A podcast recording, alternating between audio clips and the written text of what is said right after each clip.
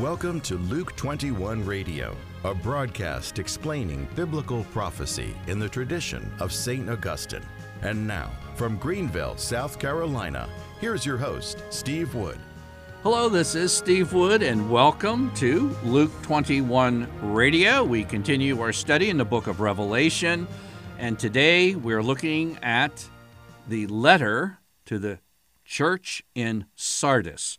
It begins with Revelation chapter 3, and I'll begin by reading the first three verses. And to the angel of the church in Sardis write the words of him who has the seven spirits of God and the seven stars. I know your works. You have the name of being alive, and you are dead. Awake and strengthen what remains and is on the point of death for I have not found your works perfect in the sight of my God. Remember then what you have received and heard.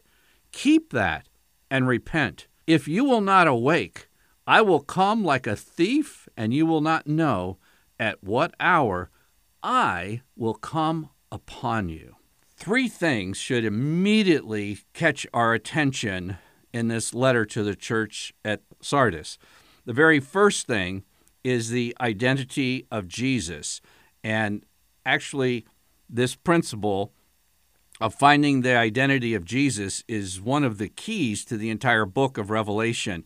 We're going to see that in a very glowing way when we get to Revelation chapter 4. We've already seen it in chapter 1. And the identity of Jesus is he, he is the one with the seven spirits of God. That is a way in apocalyptic literature of saying, I'm the one with the Holy Spirit to bestow on the seven churches or the angels of the seven churches. So the identity of Jesus, the one bestowing the Spirit upon the church. The second thing that should just grab our attention is what's not said. That's the hardest thing to hear sometimes, the things that aren't said. In the letter to Ephesus, the letter to Smyrna, the letter to Pergamum, and the letter to Thyatira, it all begins, they have corrections, but it all begins with a commendation. You know, you know, this is what you're doing right, and then there's a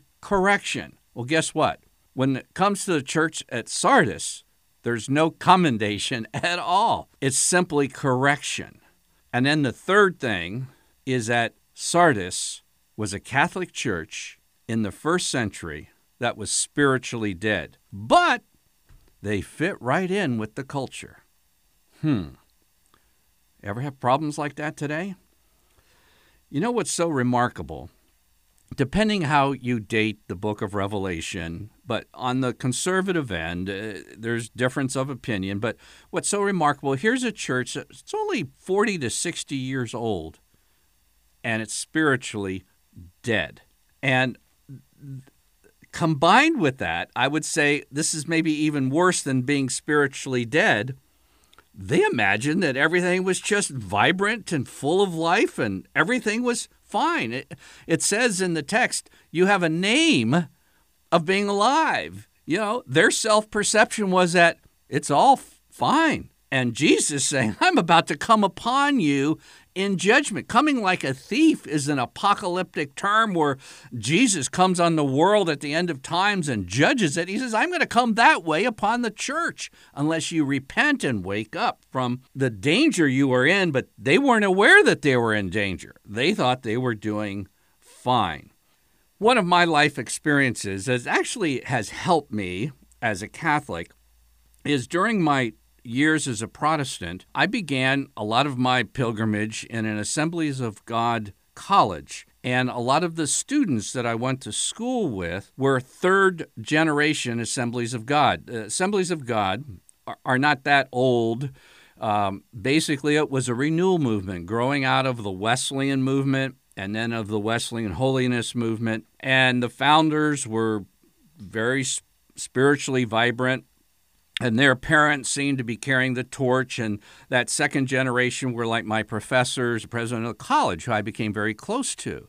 And he shared with me his concern is that, that the flame seemed to be flickering in the third generation. And this was a Pentecostal, which a Pentecostal renewal movement, which you would think this is the flame. You know, you, uh, the Pentecostals try to keep the flame of the Spirit alive, trying to be spiritually vibrant. And yet, here it was confided to me a, a very deep concern for the third generation. Well, the same thing was going on in the Catholic Church in Sardis. Keeping spiritual vitality is a challenge for the church in any century. And to simply blow off this concern is a huge mistake because here is a church, unlike the other churches we've, we've studied so far, this is the church that Jesus comes just down on. There's no words of encouragement for what they're doing right. They have a great reputation that they've given themselves, but their inside, their, their life, their vitality is gone. And so, you know, we're trying to apply this to our lives. And, you know, prophecy isn't just glazing in a crystal ball. Prophecy, if it's done right, would have the effect to awaken us. Exactly what Jesus says to the church in Sardis. So you might not get the best um, polling results from somebody who gives a true and accurate prophetic message because people don't always like to hear these things. If I was in the church of Sardis, I wouldn't have liked to have heard this letter. And by the way, these letters were read to all seven churches. So the neighboring churches, they weren't that far away. Uh, you know, would would see what Jesus thought of a church that thought very highly of itself, and it was shocking. So, what about the Catholic Church today, and particularly, I'm thinking in America? I'm not going to go through a litany, but you could Google uh, Pew Research, and they have a summary entitled Key Findings About American Catholics. Personally, when I read it again yesterday, it could cause one to weep. Uh, I think if you ask for certain assessments, particularly from some of our leaders, they would give you know great vitality in their reports to the Pope when they go to Rome and all that type of thing. But an actual polling of what's going on with Catholics, even Catholics who regularly attend Mass, there's enough there to make you weep. And then there's Russell Shaw, who has worked for the uh, USCCB. He's written for any number of Catholic periodicals over the years, worked for the Catholic bishops. He's written a book entitled American Church. And here's what he says Assimilation into a secular culture whose values conflict with the values of their religious tradition, has seriously eroded the Catholic identity of many American Catholics. Now, we're having second thoughts about assimilation, but the second thoughts come awfully late. So, what's a concerned Catholic to do? Well, you could always jump ship and go down the street to the Church of what's happening now. They'll serve Starbucks and have praise bands. But just think if you really want your family to have a legacy of faith, imagine your children going to a church 50 years from now serving Starbucks and praise bands. They're going to say, What in the world is Starbucks? We want energy drinks, and they'll probably kind of uh, be a little bit rebellious and revert from praise bands to classical music or something. I was a pastor. I was ordained in a church, in a community. It was the church of what's happening now. It was very vibrant. It, it, it, just, you know, at the time I thought it was the, the church of what the Holy Spirit was working in in our town. And then when the church tried to come up with a structure, uh, it just blew up. It was like a nuclear bomb went off, and it was literally the worst experience of my entire life.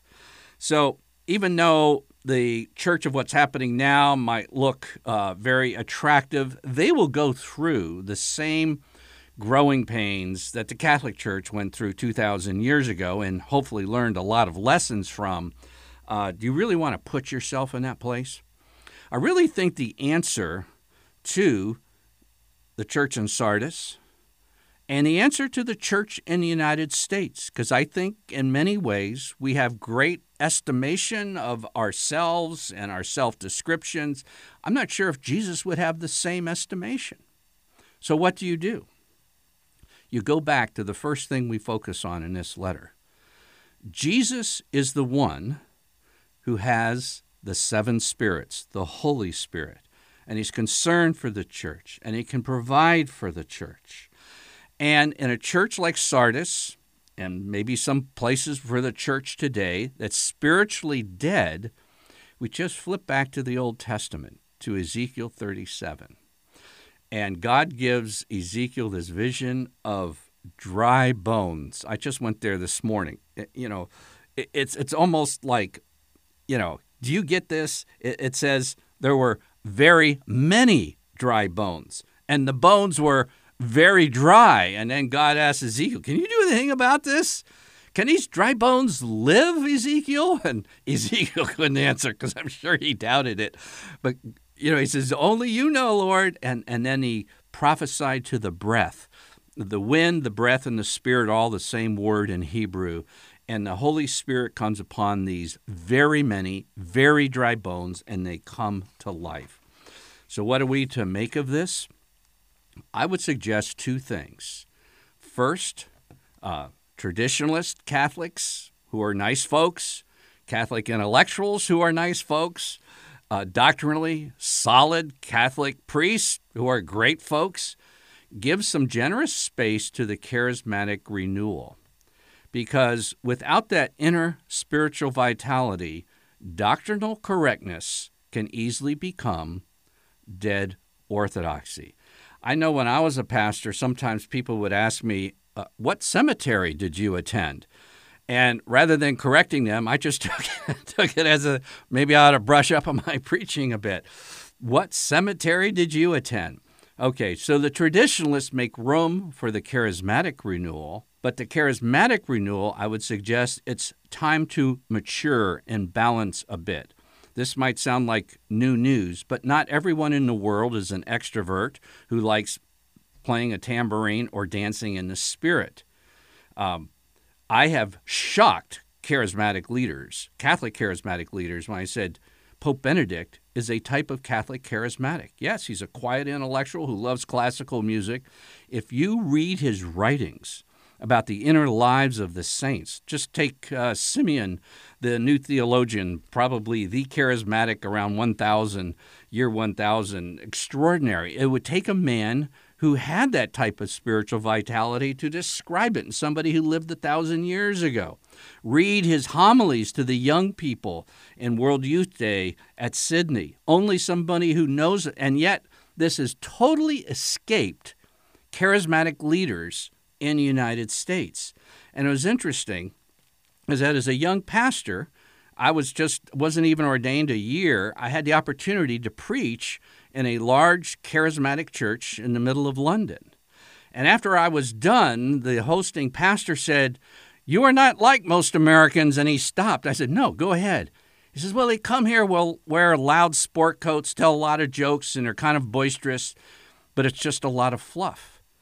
And it's an American phenomenon, and we can balance that with some doctrinal correctness, the charismatics, and some basic um, lack of hype so that we can together have the live orthodoxy that the church needs so much so Christ doesn't come like a thief. I'm Steve Wood, your host. You've been listening to episode 70 of Luke 21 Radio. Luke 21 is a radio outreach of Family Life Center International. To learn more about biblical prophecy and to order copies of Luke 21 broadcasts, visit us online at luke21.com.